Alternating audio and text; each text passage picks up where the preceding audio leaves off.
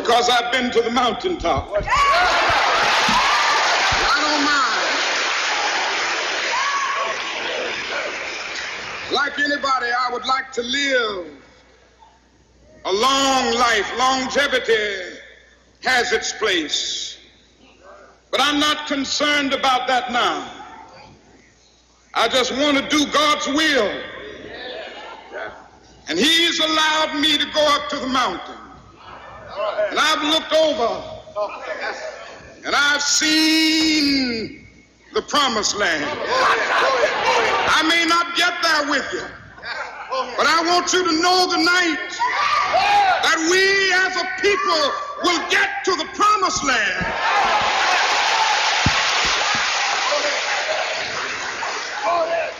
So I'm happy tonight. I'm not worried about anything. I'm not fearing any man. Mine eyes have seen the glory of the coming of the Lord.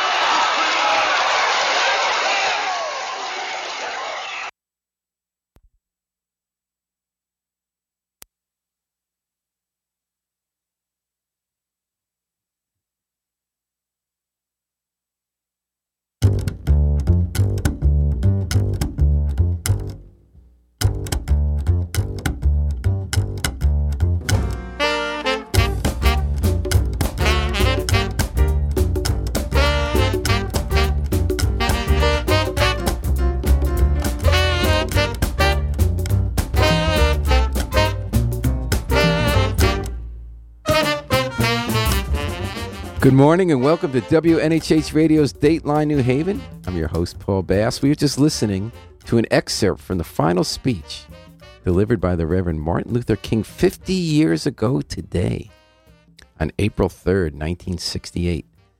He delivered that speech in Memphis, Tennessee, where he traveled to support striking government sanitation workers. And a day later, he was assassinated and the history of our country changed. What does Martin Luther King's legacy mean today? What are the struggles we continue to wage for a fairer, more humane society? And how far have we come since that fatal bullet ended the life of our country's greatest crusader for justice? Larry Dorman and Rick Melita spend their days working on the unfinished business that brought Martin Luther King Jr. to Memphis 50 years ago, improving the plight of government workers. Larry is the communications coordinator for Council for AFSCME, which represents state and city government workers. Rick Melita is the state director for the Service Employees International Union. They're here in the WNHH studio at an important time for government workers with ever present dangers of cutbacks, a pending federal Supreme Court ruling that could damage their bargaining rates, rights, and as a 50th anniversary nears of that a momentous event in our nation's history that is putting the plight of government workers back in the spotlight. Welcome, gentlemen. Long introduction, short hello. How you doing? Hello. Good to be here, Paul. All right. And I think I need to talk right in that uh, mic, Larry. Okay, I guess we're switching you over to mic four. Okay. Gotcha. okay. Anyway, thanks for coming in. What did you think when you were listening? What what goes through your mind? I mean, that's an amazing speech. Both, you know, just the cadence and the power, knowing he's going to get murdered the next day when he's foretelling his his death, and he's uh, doing it in such proud, spiritual, inspirational language. I mean, you you can't help but be co- be swept along that. Now we've heard that so often in our lives, but now I'm thinking so much attention has been paid in the last few days as this 50th anniversary nears about the role of the strike for government workers, which is not usually what is emphasized. Well, what do you think when you're listening to that? So, uh, thanks again for for having us, Paul. And you're absolutely right. It's inspiring. Uh, it, it's certainly um, chilling, um, knowing what happened the, the next day, and um, it reminds me uh, of how important um, Dr. King's legacy is, and the fact that it's still so powerful and so relevant today. And you're you're right that the sort of the back end of the story of why he was Memphis, in Memphis isn't always well publicized or, or told in great detail. He was there to help striking sanitation workers who belonged uh, to the AFSCME Local 1733 in Memphis. And uh, Dr. King was fighting for economic freedom and economic rights, uh, as well as civil rights. And and ultimately, uh, I think he, he became an, an enemy of the state uh, as much for that as for his uh, work on, on Well, interesting you said enemy of the state, Larry, because I'm, I'm wondering if you're having the same perception I do that never before in an anniversary like this has so much attention been paid to the labor aspect and the economic aspect of King's message. Because since King's death, he has been a hero of the state. National holiday, even Mhm. Reagan, Ronald Reagan had to sign it. And we talk about his very difficult and courageous and central platform of racial equality. Right. And what it completely airbrushed out of it is that toward the end of his career, he made a pivot. And he said the fight for racial equality is, and civil rights is completely tied up in a critique of capitalism and a need for labor rights and against foreign intervention in wars like Vietnam War and both the Vietnam stand and going to northern cities like Chicago, but also taking on labor issues in places even the South like Memphis changed the game. And Absolutely. and we hadn't talked about why do you think we're talking about it now, Rick, when we haven't we didn't talk about it ten years ago, we didn't talk about it twenty years ago. Well, again, thanks for having me on. Um, just listening to that clip, it reminds me. I'm It's an old enough. amazing clip. I, I'm old enough to remember hearing it in real time. Uh, I was 10 years old when he was assassinated. Where were you when you listened? I was, you know, at home in Ansonia, Connecticut, listening to the TV. You know, How And many so- people? But that was on TV live. No, it wasn't live, but they they played it the next day to say and listen to what he was saying last night. Isn't this chilling? But I mean, Wow. one of the other th- interesting things to to to realize is that at the time that Dr. King went to Memphis, he was organizing a poor people's march on Washington, and that's where his focus was uh, on on economic justice as much as. Uh, as much as racial justice, and that kind of gets you know airbrushed away, and, he ma- all sides he are trying he to make them separate. He made them combined. Yes, and and it's interesting. I mean, you talked about how he's viewed now as this. Uh, he's almost been canonized as He a secular. he, yeah. He's a secular saint, and everybody's appropriating a bit of his message uh, to fit their own to fit their own ideologies. You even hear Republicans saying, you know, he'd be a Republican if he was alive today, um, which I highly doubt. But they uh, should read some of stuff about capitalism. exactly, exactly. Uh, but uh, but you know, to to to look at his original message was one of economic justice and economic freedom. And you know, to your point now, uh, I mean, we're seeing struggles all over the country uh, for uh, for poor people, for low wage workers, for uh, or excuse me, against economic injustice. And so his message, I think, is that is as resonant today as it was 50 Now, years 50 ago. years, we could agree that he would be abhorred at the rise of Donald Trump. And yet that economic message is playing on both sides. So you look today's headlines, and I think part of what's happening is what's in the headlines. Today's headlines in Oklahoma and Kentucky, two red states that voted for Donald Trump, Trump thousands of teachers, public school teachers are on walkouts and strike because they because their pay has been frozen. They don't have the benefits. Other red states that's happening too. Donald Trump company country. West Virginia had the walkout. Arizona is predicted to be next. So there is that kind of odd juxtaposition of how we understand race and economics. Uh, King fused them. In America, we're still kind of divided on it. People who voted for a blatantly racist president on a blatantly racist vote are also responding to what would have been his economic message. So it's a good point. Um, I, I think, like Rick, I, I think Dr. King's message ultimately, uh, at the time and certainly now, was was transcendent. And I, I, I do have to read you a quote from 1961, and it, it it's so relevant today. Um, if you can indulge me, in our glorious fight for civil rights, we must guard against being fooled by false slogans such as right to work. Wherever these laws have been passed, wages are lower, job opportunities are fewer, and there are no civil rights. We do not intend to let them do this to us. We demand this fraud be stopped. That was Dr. Martin Luther King Jr. back in 1961. So you're you're you're right, Paul. The, I think that the message that was a fusion message um, m- m- 50, 60 years ago. So let's tell our listeners what you meant by right to work. So that's a specific legislative proposal that lets people in unions do what? It essentially lets people opt out and become free riders. Um, and it's obviously a big case, a major case that's being heard by the Supreme Court. We had a rally that Rick organized uh, back on February 26 when the Supreme Court heard the oral arguments. And it's, um, as Dr. King and others have said, um, right to work is a misnomer. If anything, it should be right to work for less. What happens is it's designed to, um, as recently written about in the, in the Guardian, it's designed to defund and defang uh, labor unions so they ha- don't have the resources to represent their members by allowing people to um, opt out of uh, paying membership dues. That's the simplest way I can describe it. And it's also important to re- recognize that under the National Labor Relations Act, unions are required to represent everybody, dues payers as well as non dues paying members. So, uh, uh, as we've seen it perhaps in the media industry, once you give people a chance not to pay for a product, uh, people tend to not pay for that product. That's why, you know, if you look at print journalism, is suffering mightily because of the rise of the internet. When More people, people, are paying for the New York Times in the history of journalism and the Washington Post. Well, I, you have to earn it. I think true. you yeah. can't be some distant corporation that puts a few resources into covering community and, and create a monopoly and then expect them to support you. In yes, yes, but you know, but basically, uh, uh, the industry as a whole there uh, has gone through some uh, severe shakeups. Creative, it's creative destruction. okay, no, I see your point. So this is the way, one of the ways in which Martin Luther King's legacy resonates today, and it's really great that Larry pulled out that quote because right now the most recent demonstration you guys have had in New Haven, which mm-hmm. was just a few weeks ago, was members of um, I guess it wasn't your union, it was 1199 in AFSCME. We're outside of City Hall, New Haven. And they were protesting because this, this effort that began in the 60s that Martin Luther King was speaking out against, these right to work laws, where the idea is that if a government union or another union represents you and bargains and gets you a contract, you don't have to pay dues to them. These corporations have been pushing these laws since then, since King's Day. To, but now, only now, in the last, I guess, 10 years, with the rise of Scott Walker in Wisconsin and efforts funded by the Koch brothers at the state levels through a group called ALEC at the state mm-hmm. capitals, mm-hmm. are these laws actually getting passed?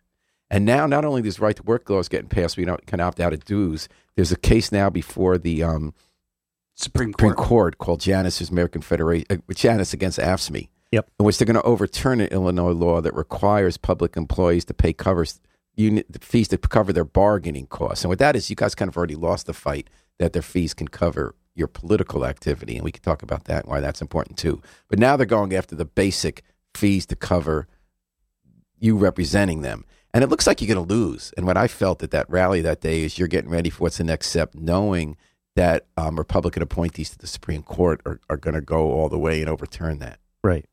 I, absolutely. I, you know, Neil Gorsuch is is the president's uh, appointee to the Supreme Court, who's who's tipped the balance. Um, he was absolutely silent during the oral arguments on February 26th, and and I'm glad you brought up the fact that uh, this isn't some kind of uh, judicial uh, challenge that sprung from the grassroots. You know, that that sprung from some kind of community level.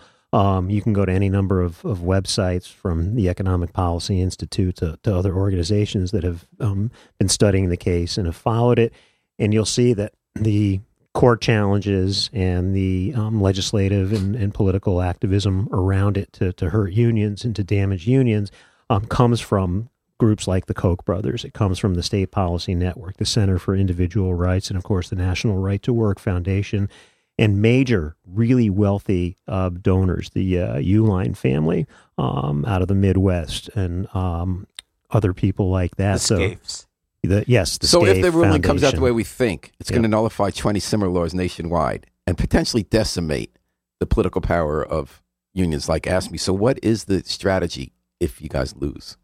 Um, you want to talk about well, SEIU? I'll, I, will be happy to talk about AFSCME. Uh, we're not going to uh, take it lying down. We're going to say that this is a fight. This is a coordinated fight, an ideological fight. It's not about some individual's right to, to save a couple of bucks a week on their on their uh, in their pay.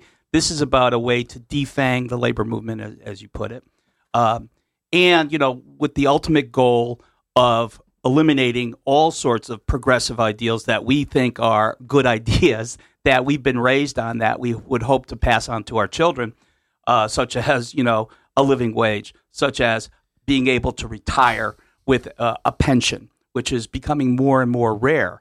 Uh, to have health care provided to you, they uh, these right wing groups have uh, made it their uh, their goal to to defang unions, to make them irrelevant in the political process, as a way to then elect friendlier legislators to. So, uh, what's your strategy back? Back is to just fight back. I mean, it's important to note that those states that you listed, those red states that you listed, going on strike is against the law there, right? You know, you can you can outlaw collective bargaining, you can outlaw uh, trade unionism, but you can't uh, you can't uh, make those underlying issues go away. We're going to continue to fight on that. We're going to fight on the legislative level here in the state.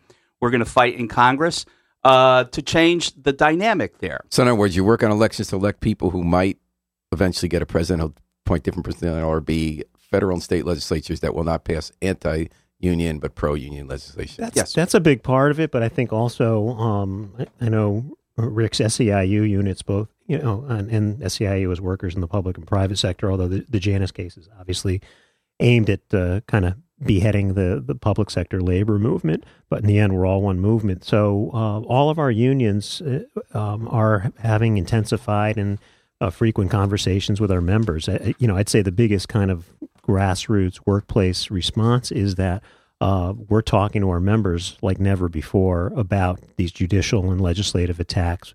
Um, we're making sure that they uh, sign their uh, AFSCME and SEIU and other public union membership cards.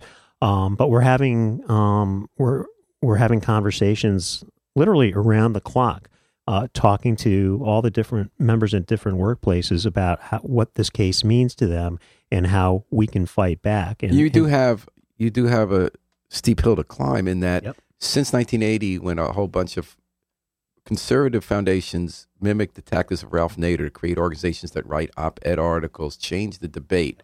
They've convinced a lot of people in America to disagree with what Martin Luther King really said right. and about right to work, about unions, about labor, and to argue that unions just represent the interests of their staffs or their special interest, Mhm. and that freedom and rights involve not being tied to a union. How do you yet- counter that? Well, and yet, after all these years of very effective propaganda, I mean, you know, uh, uh, Connecticut Business and Industry Association, the Yankee Institute, and you know other groups in Connecticut have been very effective at bumper sticker ideology of Connecticut is a bad place to do business. Why the hell would you ever want to do business in Connecticut? Flee as fast as you can, and which is I always thought sort of, somewhat of an ironic message to be given from a business and industry association. Um, uh, that that uh, well over fifty five percent of people polled, and this is a, consist, a consistent number, would want to join a union if given a free chance to v- join a union. Uh, so their message is on one level resonates, but on a deeper level, even in places like West Virginia, which is a right to work state, even in places like Kentucky, which is a right to work state, and I would hazard to guess that Oklahoma is a right to work It state. Uh, that there's collective action that's occurring, that people realize. But this is the dilemma since the Reagan era and heightened in the Trump era, where if you polled people on what they think is in their interest, like think would be interest to have health care, for instance, Mm-hmm. They will vote in the that direction that would favor labor and the Martin Luther King set of principles.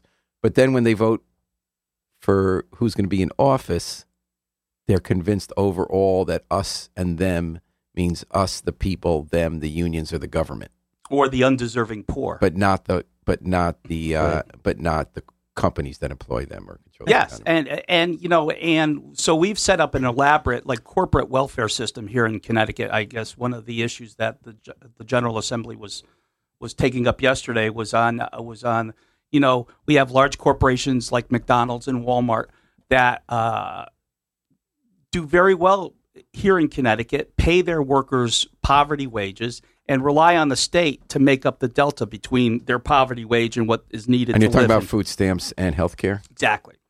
And you know, for years we've been we've been pushing that fight uh, about how people need a living wage, and you know, it's it's it's starting to it's starting to resonate. I mean, So you you're talking about specifically about bills for fifteen dollar an Yes. hour living Mhm. wage, and is there still a bill on the table to have big companies cover the cost, state Medicaid? If that was have to go yesterday. Uh, it was in I believe in Yeah, this judiciary. is um, SB 521 is still very much uh, on the table. and you're very much listening to Dateline New Haven at WNHHFM.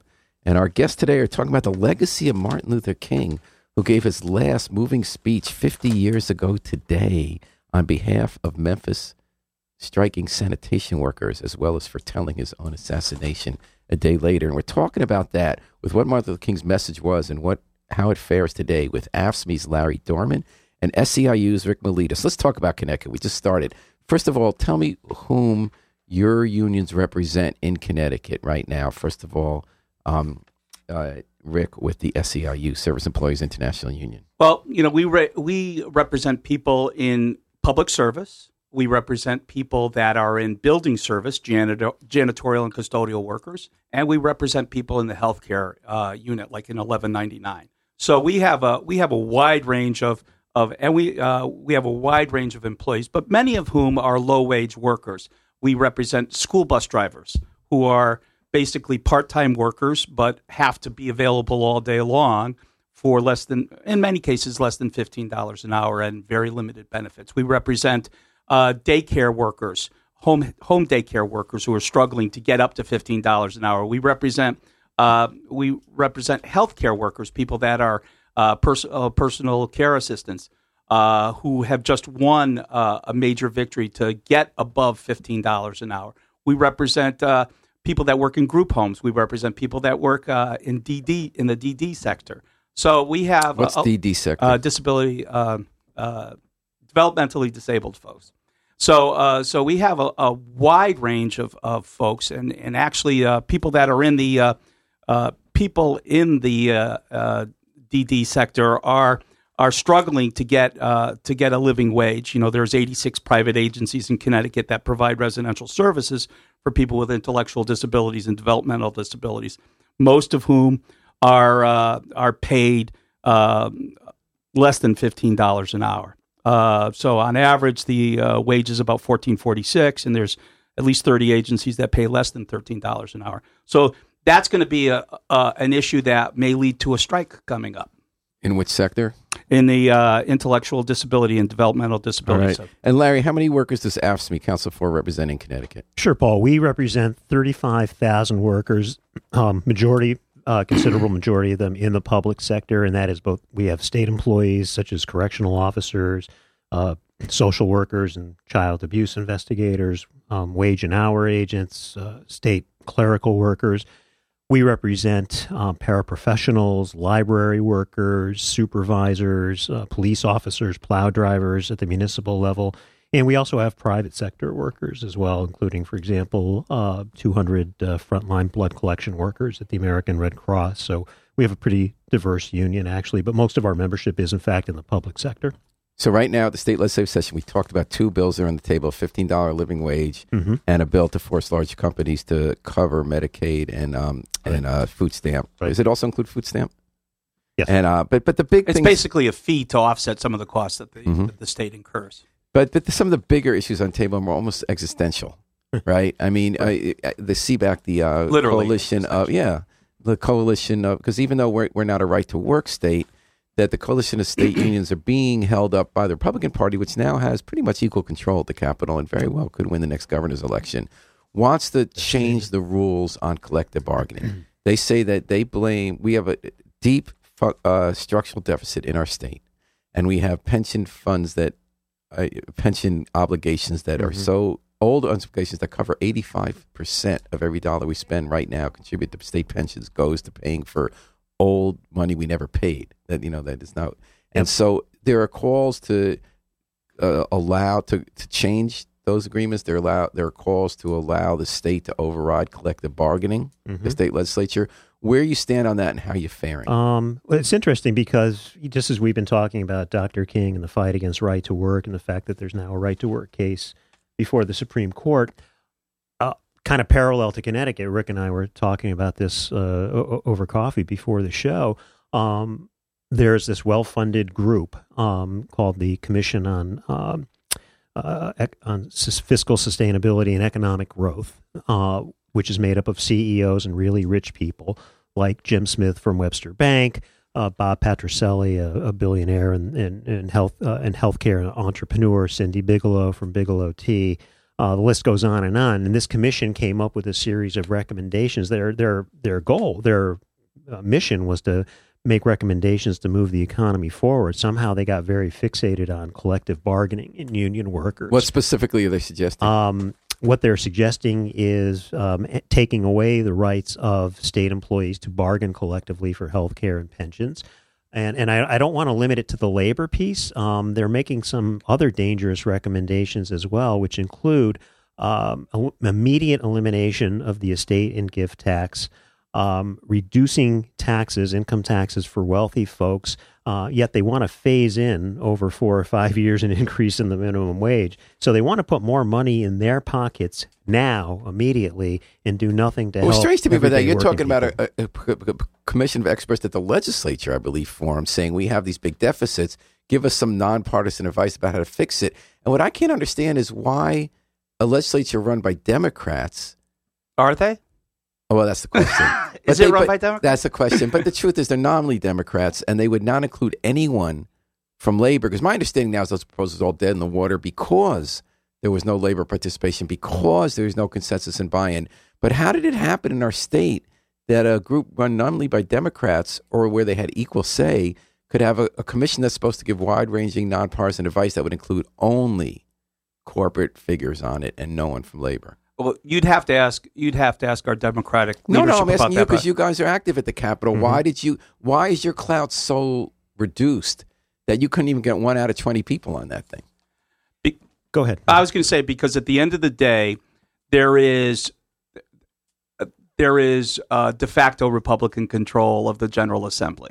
Right? We saw it on the budget. We saw it on a number of other areas where there are enough conservative rump Democrats that can vote with the Republicans on on issues uh, such as this. You know, I just want to go back to the this commission's findings for a second because you know about ten years ago or so. Uh, the governing magazine was writing about one of the ideas that California wanted to do, which uh, and the title of it was called "Stupid Budgeting Tricks," in which they would they were proposing to sell various state assets, One-time revenues. one-time revenues, and creating as a result long-term unfunded liabilities because then they would lease back those properties. Uh, Arizona, uh, a red state, That's sold- in fact what Oz Griebel, a third-party candidate, is uh, suggesting for Hartford. yes, to yes, sell off those office buildings that the state has office, the state government, and then have the lease them back. back. Yeah, I mean that's like you know pawning your wedding ring and uh, you know and then paying you know uh, over the course of twenty years a thousand percent interest. Uh, you know and uh, and ba- basically Arizona sold their their state capital for about a million dollars. They sold a bunch of other prop- properties So, as well, guys, what's- and then had to buy it back for a hundred million so dollars what's- four years later. What's labor's answer? So we understand that Republicans and um, business groups are saying in the state that the way to fix New Connecticut's very real financial problems is to sell assets, but also to take away gains made by labor.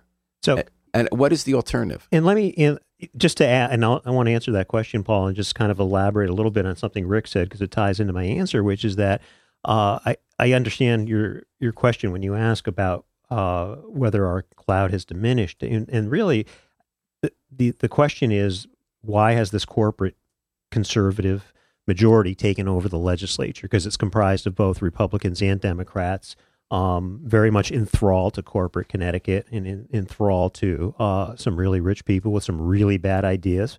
So I, I think that's the problem over at the legislature, and I think our, our answer and our fight back and um, SEIU, I want to you know give them credit because they have always been really strong about making uh, community connections. And I think the challenge in front of us then, Paul, is that we have to make sure that people understand that if you attack uh, state employees or if you attack uh, municipal employees or if you attack frontline um, personal care assistants and caregivers and, and advocates for the developmentally disabled, you're actually driving down everybody's wage and living standard. Connecticut has one of the largest wage and, and, and wealth gaps in the country. It's pretty alarming.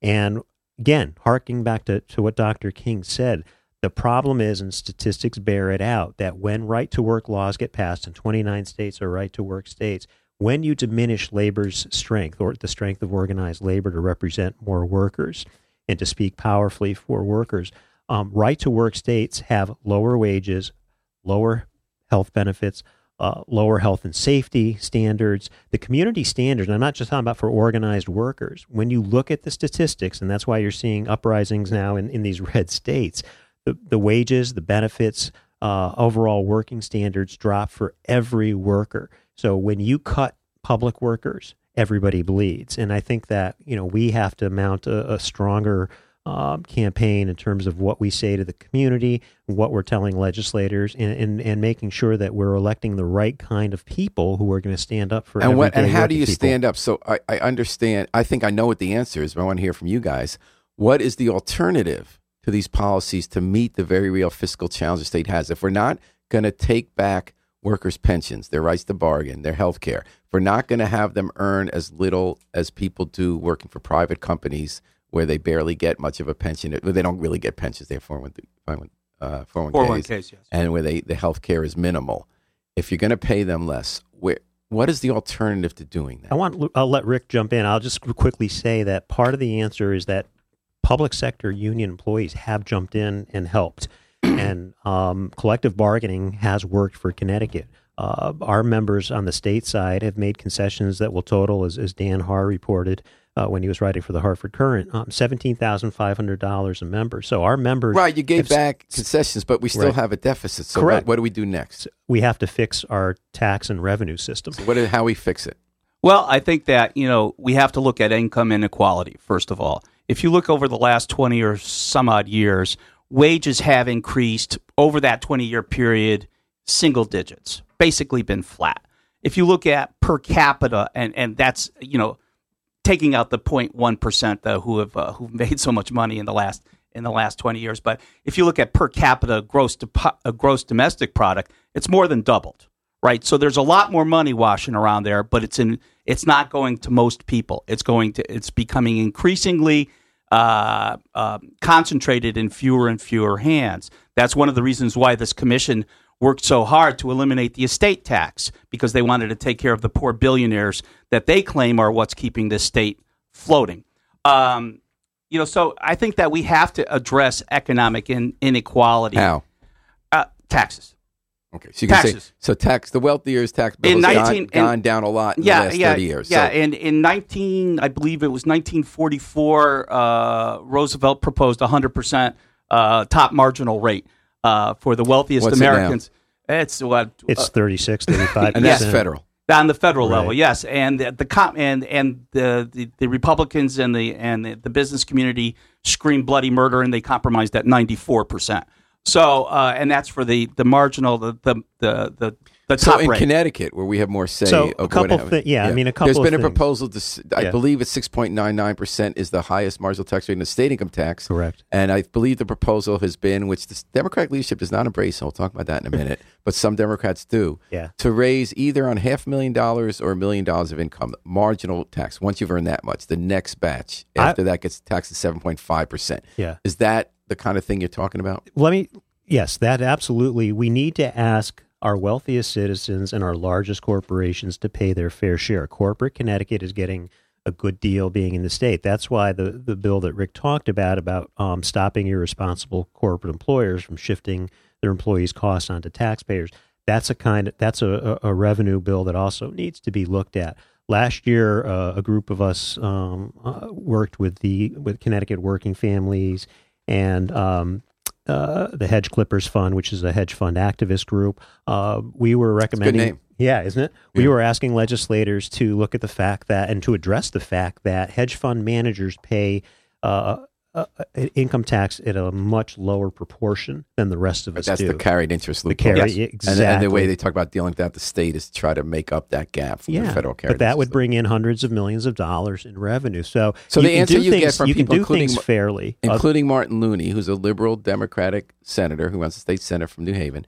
He says you can't do that. He says we have a progressive income tax and the income's just not there. That the more, at this point, he's buying what Dan Haar and others have written, that a few wealthy people will leave the state from the Fairfield County, who live in Fairfield County and work in the hedge fund industry, and that uh, just a few of them leaving the state costs us so much because they pay such a high percentage of our income tax revenues that they think it's a point of no return. That if you t- raise the taxes, you're not going to get more income. Connecticut has more billionaires in 2017, according to Forbes, than I think 2011. So I respect So they're not leaving. You're saying. disagree. And and Marty Looney is a great a great leader, a great dem, uh, you know a, a great democratic leader, but he's also dealing with the hand that's dealt to him, which is a split a split legislator uh, legislature. But he says he genuinely believes that. Well, let me let me just say Yeah. this, and you've raised this point about Democrats a, a couple of times, and, and you know the the uh, the analogy I, I like to make is we have a two party system, one of whom often disappoints us, and the other whom wants to destroy us. So, I mean, you know, we have to move the Democratic Party into a place where it's more comfortable about talking about economic inequality.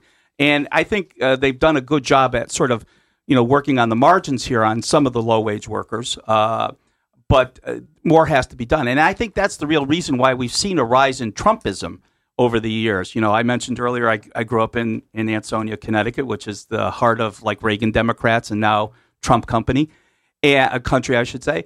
And, uh, you know, those people, uh, my people, the people from which I came from, uh, working class folks, see, have seen real uh, drops in their living standard. It's real to them. It's not some phony mirage, right? But their solution that they've come up with is, well, uh, follow this autocrat. Uh, is is unfortunately, you know, I think a wrong-headed one, and will uh, will probably be corrected at some point, as we often do corrections on our and our political pendulum swinging here. And we're doing that on Dateline New Haven on WNHH Radio. We got a few minutes left talking about Martin Luther King's legacy today, 50 years after his assassination.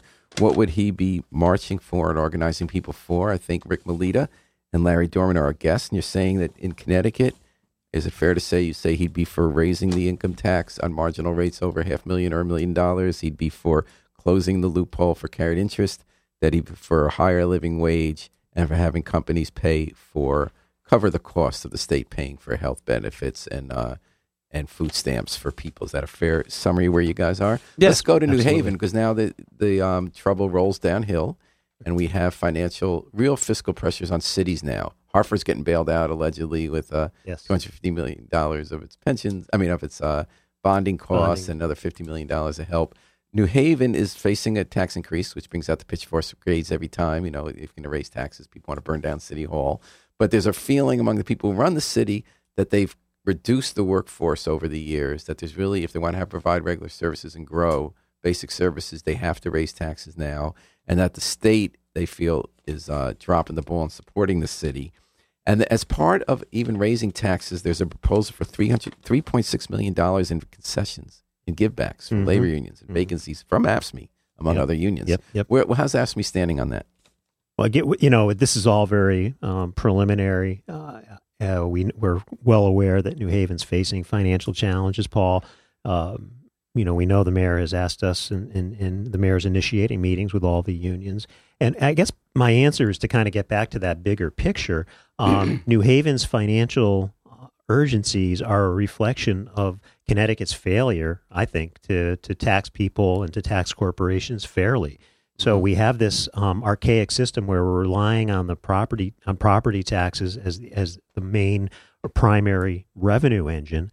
Uh, we're not getting payment in lieu of taxes. We're not getting money back on all the public property in places like New Haven. We're not taxing rich folks or corporations properly. So the burden is, in fact, uh, Mayor Harp is absolutely correct. I mean, the so in Hartford, you're going to agree. When you go up to state legislature, the unions are on the same page as the Harp administration that the state says we can't tax 54% of our property, Right. but we're not going to let you recoup. We're not giving the money to Right. recoup for the services you provide for the region. But how's it going to play out in practice, Larry, in the request for concessions? Because I we can't predict, Paul. I guess all I can say is that, you know, time and again, every unionized worker and non unionized worker in the city who works for the city of New Haven, who is employed by the city of New Haven, has stepped up to the plate and made personal economic sacrifices to protect the services all of our members provide to the people of New Haven. I'm just simply saying that at some point we have to have that bigger discussion about why do cities like New Haven and Hartford and Bridgeport run into these problems. It's not because of, of poor governance at the top. It's because we don't ask ri- the really rich people and the big corporations to pay their fair share. So we continue to rely on property taxes as the fuel for local economic growth, and that's a bad strategy. Okay, so and then what is the state relationship with AFSCME and the Harp administration? It was pretty poor a year ago. Toni Harp um, did 3144 local. She actually organized that when she was a city worker, was Yep. one of the first organizers.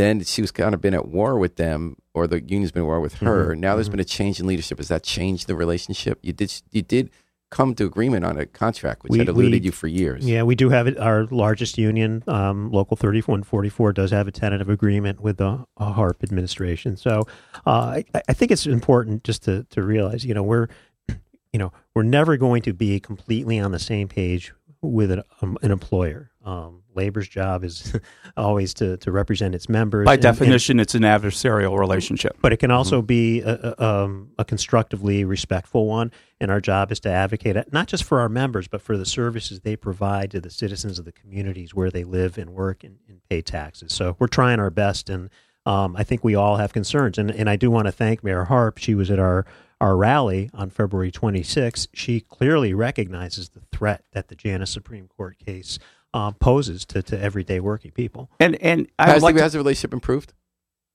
Yes, I think it has improved, but um, at the same time, um, there are always going to be differences. Um, we're never going to stop representing um, our workers, and we're never going to um, stop fighting to lift up wage and living standards for the entire community. That will always put us uh, at odds at some point or another with uh, the employer. And and I'd just like to take a step back. I mean, you you're bringing up the the specific case of New Haven. I mean, all Connecticut cities are- are in the same boat here, Yeah. right? You know, I believe. Well, we're in better position than other cities. yeah, we we're the one city in Connecticut that works. Maybe you Right. could argue that Stamford works as well, but for a different set of reasons. the one Uh, city that's not a um, an outpost of corporate New York. Yes. yeah, yeah, Uh, you know, and, and you know, and if you look at other cities like Waterbury, where the mayor of uh, Waterbury has come out wholeheartedly in support of this uh, one uh, commission, you know, the commission of the one percent that came up with a one percent solution. Um, you know, th- that particular mayor, in his role as CCM, uh, a leader in CCM, uh, has uh, you know has embraced that, saying we need to privatize more. We need to concentrate the wealth of uh, you know of of our state into fewer and fewer hands. We need to we need to sell our assets. One other point that I'd like I keep I, I really want to use them as a punching bag today, but that this commission uh, uh, was set up. Uh, they immediately went out and fundraised amongst themselves, uh, set up a 501c3 organization, uh, and then hired a consultant And a To- PR firm and a PR firm and and uh, to come up with their to come up with their plan. And if you look at their if you look at their report, their seventy some odd page report, it is professionally done and there's a lot of research in it.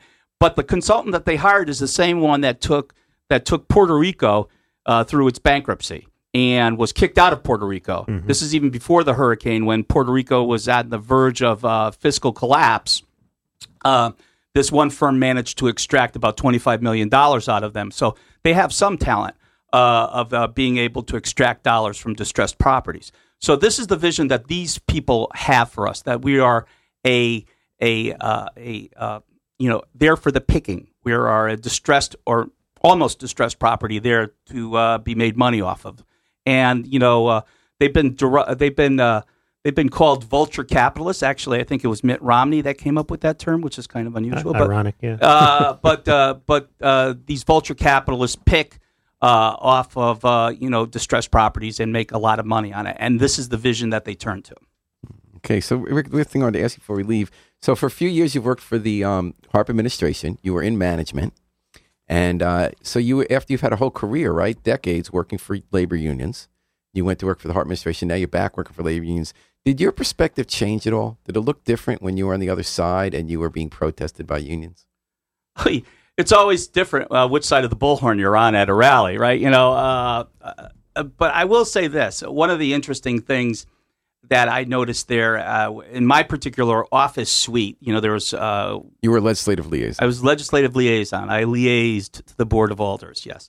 Um, but in the little office area that I was at, there was a big common area of cubicles that were all empty, and uh, Second floor. on the second floor. Yes. I always noticed that. That's so odd. People are ringing the the floor in private offices, but there's nobody working at the desk in the middle. And that's what someone said. Hey, uh, someone came in one day, a member of the public had some business there, and he came in and he said, Hey, where's everybody? Well, everybody out on coffee break? And I said, No, there used to be people working here, you know, back Right. in the day, but they're no longer here. I mean, you know, uh, Larry can talk about cuts to his membership in, in you know in both the white collar and the blue collar locals here in in uh, in uh, New Haven, where in you know uh, particular departments have seen drastic reductions in workforces, and yet the demand for city services remain high.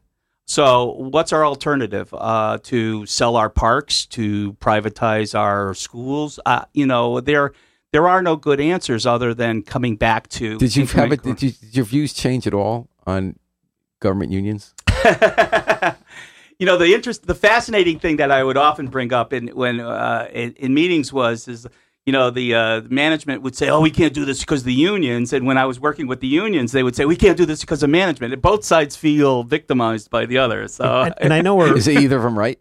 no I know we're, we're getting short on time, but it's a it, and it's a great and legitimate question you ask, Paul. But part of the focus, because you mentioned before in your show about all these well-funded right-wing groups demonizing public sector unions. You know, when I grew up, right, when you thought about unions, it was UAW. You know, I grew up near uh, factories in in you know uh, Western Connecticut where UAW members worked, and you had Teamsters. Um, you had a strong and vigorous private sector labor movement um, that has been outsourced and you know NAFTA'd away and um, through a whole for a whole bunch of reasons. Private sector labor movement has has diminished considerably, um, and then that means is that like a nail sticking out of a board, um, um, the vast majority of the labor movement is in fact um, public employees. Now, our members do important work for the city of New Haven, for the state of Connecticut. Rick's members uh, in the public and private sector. But so that that's the problem. So the attacks are now more focused on the public sector, but we can't forget the fundamentals, which is has always been that the labor movement is the rising tide that lifts all boats. You know, we raise wage and living standards for entire communities. That's been our history. That's why Dr. King uh, joined our sanitation workers in Memphis. So again, um, the bad guys are out there trying to destroy labor, but when you when you wound, when you cut union workers, I do believe entire communities bleed, and our job is to stanch the bleeding and, and get healthy and find Well, a the way to go attacks on government and on, on unions. Yeah. So, final any final messages, Rick Melita and Larry Yeah, I mean, uh, you know, about just to- just- Dr. King if he were here today? uh, well I wish I- he were. I wish he were. We, we we really could use his voice, but there are, you know, there's an old Buddhist saying that you know, uh, spring always follows winter, right? You know, we're going through a winter. thought that until yesterday. Sometimes the Buddhists are a little off, yeah, but um, their calendar's a little Good off. track record. But uh, but uh, but you know, uh, we're seeing green shoots in a lot of different places. Whether it's uh, you know, w- uh, whether it's in, in West Virginia or Oklahoma or just you know people standing up to the Trump administration and rally after rally after rally. So there's always hope. So they killed Dr. King, but they didn't kill the dream. Nope, the dream lives on, and it's up to all of us to figure out a way to make it happen. All right, La- AFSCME's Larry Dorman, SEIU's Rick Melita, fighting to keep the dream alive. Thank you for Thank coming you. on Dateline Thanks, Paul. New Haven great. on this historic day and helping us uh, break it down. We're going to take it out with the Afro-Semitic Experience performing "I Wish I Knew How It Would Feel to Be Free" from the group CD "A Plea for Peace." Now we know what it's like to be free. We just got to remember to book our flight. Book your flight with us all day and all night long here at WNHH, Hopefully to someplace warm. New Haven's home for community radio.